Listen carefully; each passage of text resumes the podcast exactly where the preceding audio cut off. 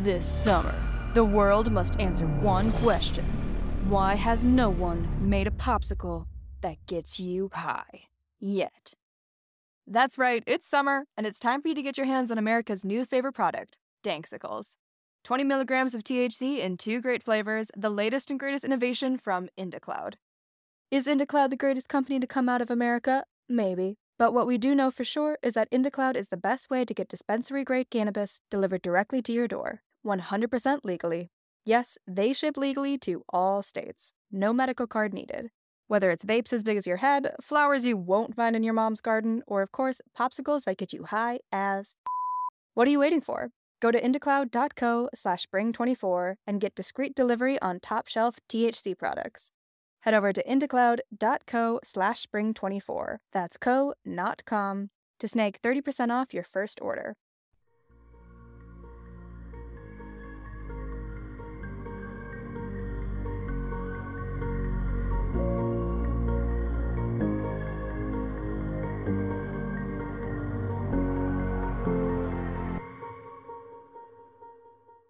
Hey everybody, konnichiwa.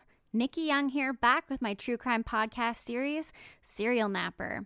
All right, tonight we are going to be talking about the unsolved murders of four teenage girls who were brutally killed one evening in Austin, Texas, in a yogurt shop. Four were arrested at one point, with two being convicted, only to have their convictions thrown out. The 1991 case has nearly gone cold after 29 years. However, there is DNA evidence out there that could break the case wide open. Unfortunately, the FBI doesn't want to share the information around this DNA evidence, and so here we are. This story will enrage you, so hang on to your hat. Before we jump in, I want to talk about tonight's sponsor, and it's a true crime book that I am currently wrapped up in. The book is called Who Took Molly Bish by Sarah L. Stein, which tells the shocking true story of the abduction and murder of Molly Bish. Molly Ann Bish was a 16 year old American girl from rural Massachusetts who disappeared while working as a lifeguard. Her remains were found three years later in neighboring Hampden County after what became the largest search in the state's history. Her case was profiled on numerous television shows like Disappeared, America's Most Wanted, Unsolved Mysteries, 48 Hours, but still there haven't been any arrests made in this case. It's such a riveting story, and the way that the author talks about the criminal profiling of potential suspects and the victimology, it'll have your head spinning. It's very well written and a must read for any true crime addicts like myself, although it might drive you a little bit crazy because the person who did this has still not been brought to justice. I promise you won't be able to put this one down. Buy Who Took Molly Bish by Sarah L. Stein at allybluemedia.com slash Stein. I'll also have the link in my show notes so you can just click on through. Stay tuned halfway through tonight's show as I talk a little bit more about this book. Okay, let's jump right into tonight's case. It's December 6th, 1991, a chilly Friday night in Austin, Texas, or as chilly as Austin, Texas can get. 17 year olds Jennifer Harbison and Eliza Thomas were working the late night shift at a local frozen yogurt shop located in a strip mall called I Can't Believe It's Yogurt. That night, shortly before the end of their shift, Jennifer's 15 year old sister Sarah and Sarah's 13 year old friend Amy Ayers, who were planning to have a sleepover that night, stopped by the yogurt shop to see if they could catch a ride home with Jennifer. Now, when I read this, it kind of hurt my heart a little bit because I imagine that they probably felt a sense of safety and security while closing up because they had four girls there. But they had no idea just how much danger they were all in. Before we jump into what happened that night, let's talk a little bit about these four girls. So there was Jennifer Ann Harbison, who worked at the yogurt shop. She was a senior at Lanier High School and president of the school's Future Farmers of America program. She was also the manager for the Lanier drill team, the Vikettes, and she was a member of the track team. Before working at the I Can't Believe It's yogurt store, She worked at an Albertsons grocery store, so clearly she was a very hardworking young lady with a lot of drive, a lot of passion, and a bright future ahead of her. Jennifer's little sister, Sarah Louise Harbison, was a freshman at Lanier High School and a junior varsity cheerleader. She was a member of the Student Council and the Future Farmers of America program. She raised lambs for the Travis County Livestock Show and Rodeo, and she liked to collect rocks and seashells. Sarah's friend, who was going to be having the sleepover, was Amy Lee Ayers, an eighth grader at Burnet Middle School, where she was on the yearbook staff. She was in the Junior Future Farmers of America program. All girls seem to have this in common. She showed hogs at the Travis County Fair and Rodeo, and she also won the Arts and Crafts division of the fair with a needlepoint doorstop. She wanted to be a veterinarian when she grew up. She liked George Strait and she loved cats. She sounds like she was just the sweetest thing ever. And lastly, working with Jennifer at the yogurt shop was Eliza Hope Thomas, a senior at Lanier High School. She enjoyed reading and country dancing. She wanted to be a veterinarian and a rancher. She raised a pig named Stony as a project for the future farmers of America. Her mother always believed that she would grow up to be a writer. Her principal said that she was into agriculture, mechanics, and excelled at welding and small engine repair. Reading about these four young ladies, I was just blown away by how incredibly smart and hardworking all of them were. It only makes what happened to them that much more tragic. Now, nothing really out of the ordinary happened that night before closing, or at least nothing that would seem out of the ordinary before what was about to happen. However, it was reported that around 9:30 p.m., there was a suspicious individual seen wearing a green army jacket at the shop. The man was in the store for some time. He walked to the back of the store without asking permission. And when another patron asked one of the girl what this guy was doing, she responded by telling him that the man went to use the restroom. It appeared that the man had been in the shop for quite some time, using the bathroom several times during his stay at the shop. The green jacket individual left the restroom and walked to a booth to sit with another man. According to witnesses, the other suspect was wearing a black jacket. He had light hair and stood around five and a half feet. He was in his late 20s to early 30s. The individual had ordered a Sprite. He appeared to be prolonging his stay without really ordering anything substantial. After everyone cleared out of the store, these two individuals stayed behind until at least 10:47 p.m. Then Jennifer and Eliza closed the store at 11 p.m. and rang up a no sale tag at 11:03 p.m. That basically just means that they have closed up the cash register for the evening and are shutting down the shop. Just before midnight, while out on a patrol, an Austin Police Department officer named Troy Gay noticed smoke rising from the strip mall where the yogurt shop was located. He called in a fire, thinking it must just be a simple kitchen fire or something of the sorts, and the fire department responded promptly.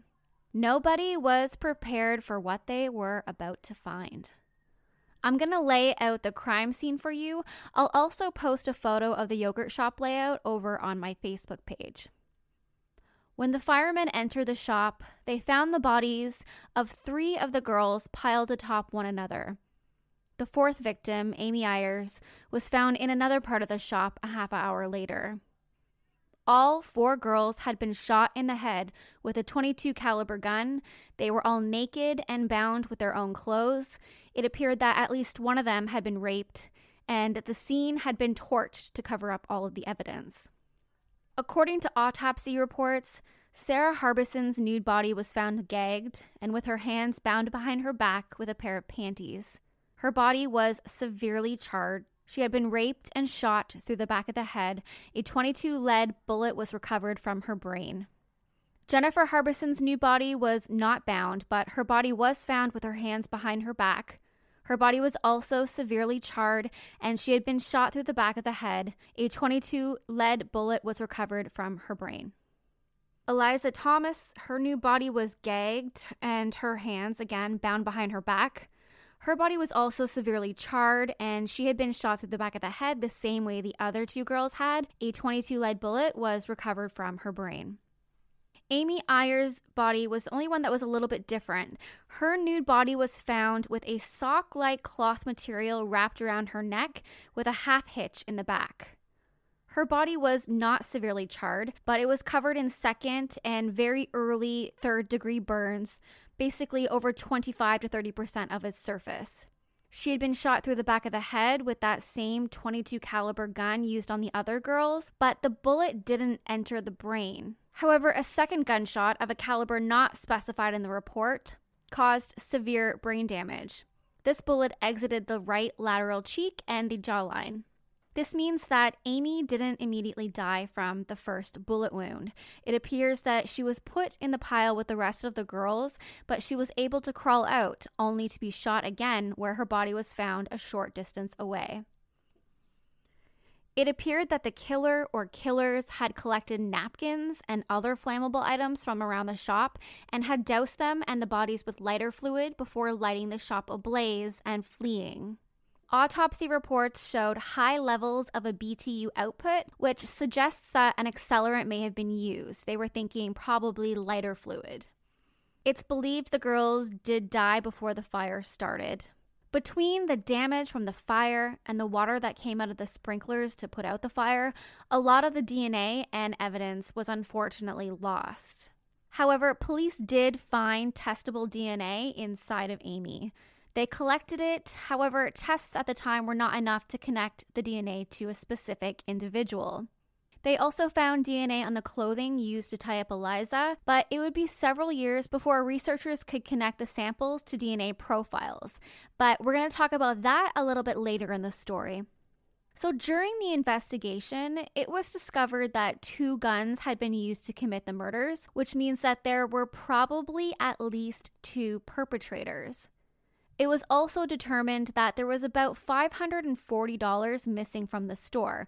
But to me, in my personal opinion, it's pretty clear that robbery wasn't the main motive here. Maybe it was just an afterthought like, hey, we've already committed these heinous murders. Let's take the money. We may as well.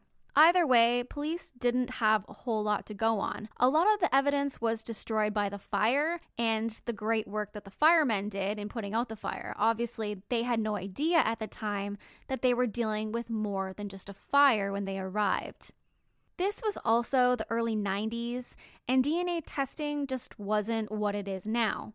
But the city of Austin, I mean, everyone was rightly terrified. For someone to commit such a heinous crime that seemed so senseless and random, people wanted justice. And the police, well, they wanted to find these girls' families justice, and they wanted to do it quickly.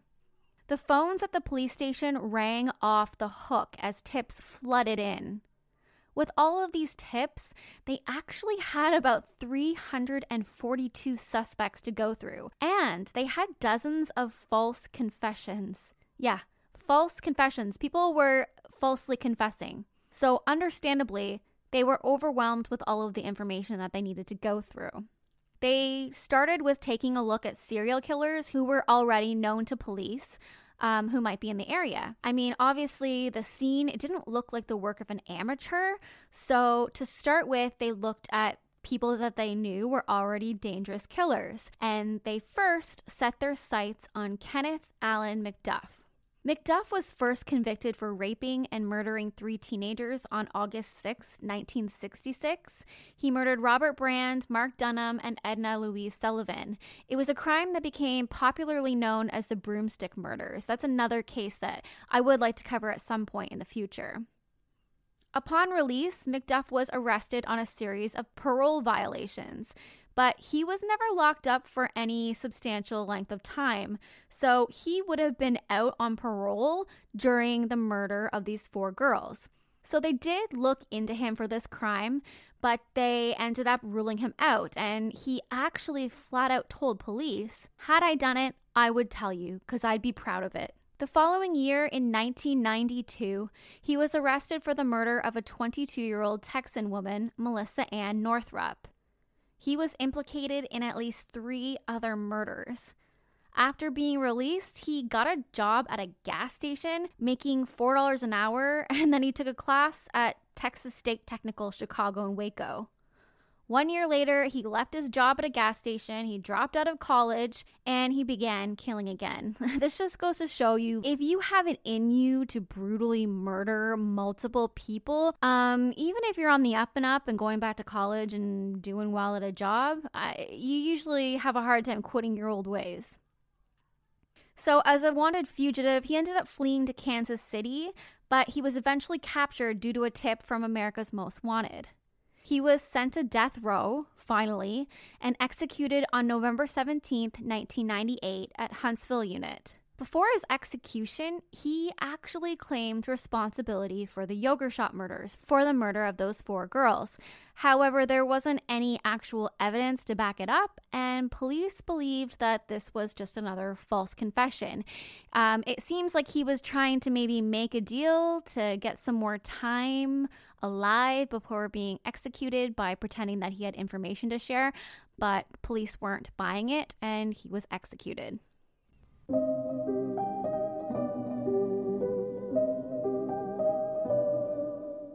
My family is getting ready to make a big move across the ocean to a place where English isn't the spoken language. This isn't my first rodeo, so I'm making sure I'm fully prepared by learning the language ahead of time. Sure, I know I can use an app once I get there, but you'd be shocked by how much gets lost in translation. I want to talk like a local, which is why I'm excited to use Rosetta Stone, the most trusted language learning program available on desktop or as an app. Rosetta Stone truly immerses you in the language you want to learn and has been a trusted expert for 30 years with millions of users and 25 languages offered, including Spanish, French, Italian, German, and more. Rosetta Stone helps you to think in the language you're learning using an intuitive process that's designed for long term retention. Their built in true accent feature gives you feedback on your pronunciation so that you're easily understood by native speakers. They have convenient desktop and app options, so you can learn on the go. And they offer a lifetime membership that includes all 25 languages at an incredible value. And now you can save even more with 50% off. Don't put off learning that language. There's no better time than right now to get started. For a very limited time, Serial Napper listeners can get Rosetta Stone's lifetime membership for 50% off. Visit rosettastone.com slash today. That's 50% off unlimited access to 25 language courses for the rest of your life. Redeem your 50% off at rosettastone.com slash today today. Sunnier, warmer days are almost here. Why not get a head start on looking and feeling your best this summer by trying something new like Factor's no prep, no mess meals that are ready to eat in just two minutes? Get a helping hand to meet your wellness goals with Factor's chef crafted meals that include different nutritional options like Calorie Smart Protein Plus, and Keto. Healthy meal planning has never looked so good with Factor's fresh, never frozen meals that are also dietitian approved. No matter how busy you are, Factor can help kickstart and maintain a new healthy routine by making it easy to enjoy nutritious meals on the go. Plus, you'll never get bored eating the same thing every day because they offer 35 different meals and more than 60 add ons to choose from every week. We're talking restaurant quality meals that feature premium ingredients like filet mignon, shrimp, and blackened salmon because eating healthy doesn't have to be boring. Personally, I love not having to overthink what I'm going to eat every single day because that's half the battle. And I don't have to bother with shopping, prepping, cooking, or cleaning up. But the best part is, these meals are delicious with ingredients you can trust. Crush your wellness goals this May. Head to factormeals.com slash napper50 and use code napper50 to get 50% off your first box plus 20% off your next month. That's code napper50 at factormeals.com slash napper50 to get 50% off your first box plus 20% off your next month while your subscription is active. Police began to focus their search efforts on young people, maybe in their late teens or early 20s. Maybe it was just a group of kids who went there to take the $540 from the register, but things got out of hand. Through the investigation, they came across a teenager named Maurice Pierce, who had been arrested at the Northcross Mall with a gun shortly before these murders. Back then, this is what the cops knew. There was about 540 missing dollars from the register. There were two guns used in the crime, and investigators were focusing on young people like a 16 year old kid picked up at a local mall. So they brought in Maurice Pierce for questioning, along with three of the friends that he was hanging out with that day Michael Scott, Robert Springsteen, and Forrest Welborn. But nothing really panned out. They interviewed them, but they couldn't prove that the gun was used in the yogurt shop murders because actually the ballistics wouldn't match up. So they ended up moving on to other suspects. And like I said, they had a ton to move on to. They had dozens of false confessions coming in, people saying that they did it, wanting to be attached to a high profile case like this one, puffing out their chest, trying to gain notoriety. But in order to be taken seriously, the confession had to have some sort of evidence to back it up. And none of these confessions did. Usually, the person would eventually give up their false confessions, saying that they were just kidding. The investigation continued on with no concrete leads to follow. Nothing was panning out, and the families of the victims were getting frustrated. They wanted someone to pay for these crimes, and rightly so. Someone had taken their daughters away from them in the most brutal of ways. Then, in 1999, almost eight years after the murders, investigators revealed that they had four real suspects in custody. Forrest Welborn, Michael Scott, Robert Springsteen, and Maurice Pierce, who were all in their 20s at this point. Remember, these are the same four guys who were picked up, investigated, and then dismissed. Maurice Pierce was that gun toting 16 year old caught at the mall, but this time, when the new detective spoke with the guys, they got a big break. One of them, Michael Scott, apparently confessed. He said, I remember looking at this girl. I hear the gun go off. I only pulled the trigger once. I hear another gun go off. I think I hear a total of five shots. These detectives got a second confession from Robert Springsteen. He told them that he not only killed one of the girls, he also raped her. Now, I have a clip of these confessions. Um, it's really hard to make out, but in the first part of the confession, one of the guys is denying having any connection to the case. In the second half, which I'm so sorry, the audio is absolute shit, but he says he was forced to shoot the girls. So listen up, I will try to make it as clear as possible, but this is, um, it's not the greatest quality of audio. The problem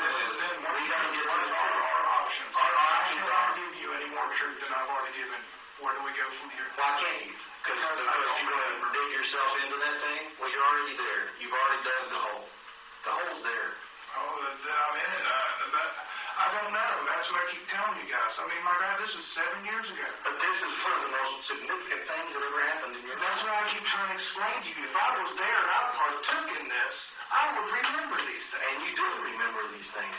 No, I don't. No, I do not. Nick, You're the coldest guy I've ever talked to in my life. Are you a cold-blooded murderer? No, sir, I'm not. I I think you are. I think Maurice is absolutely true about you.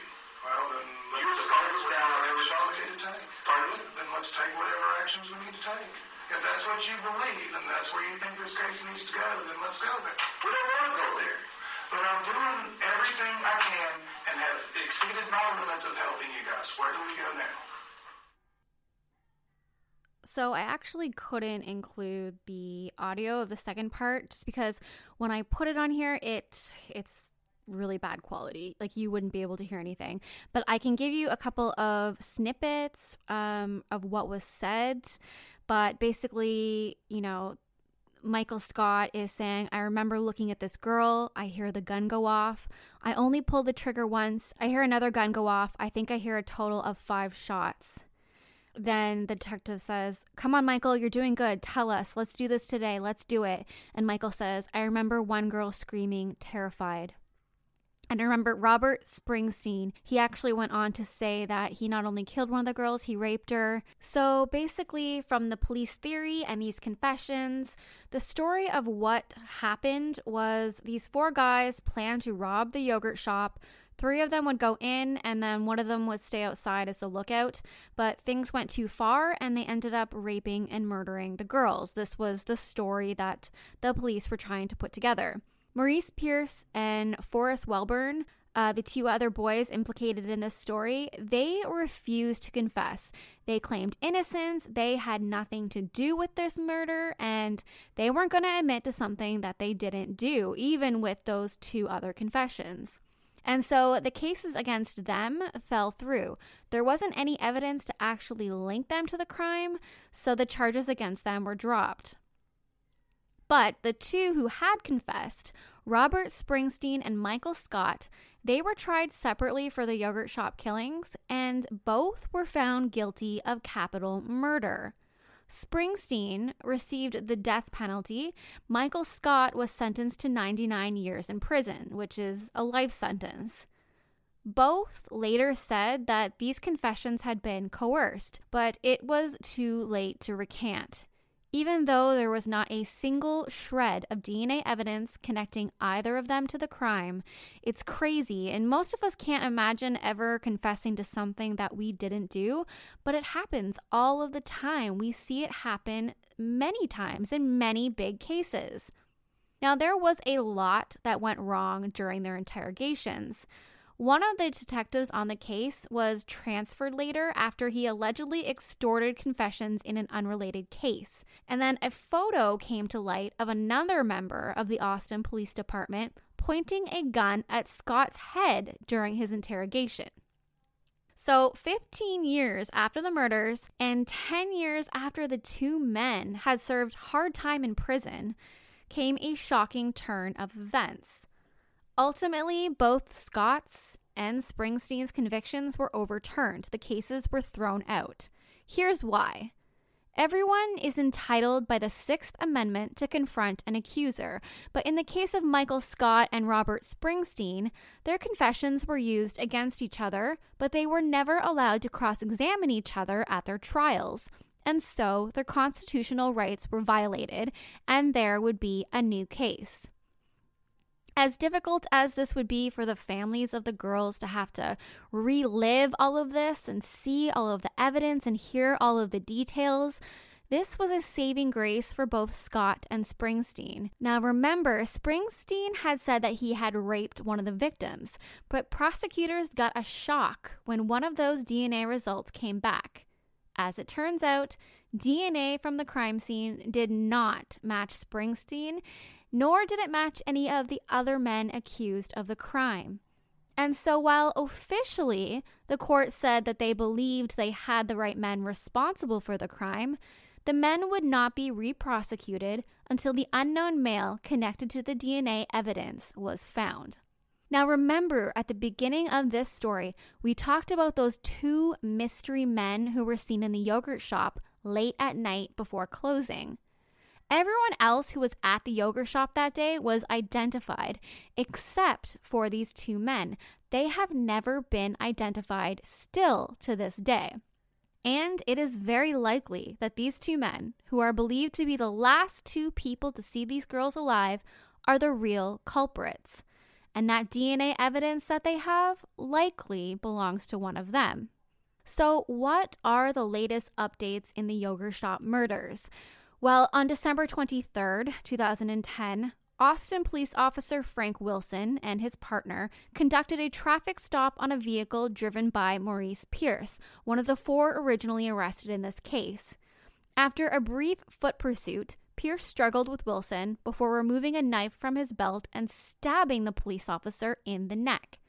Wilson, the police officer, survived his injuries, but he pulled out his gun and he shot and killed Pierce.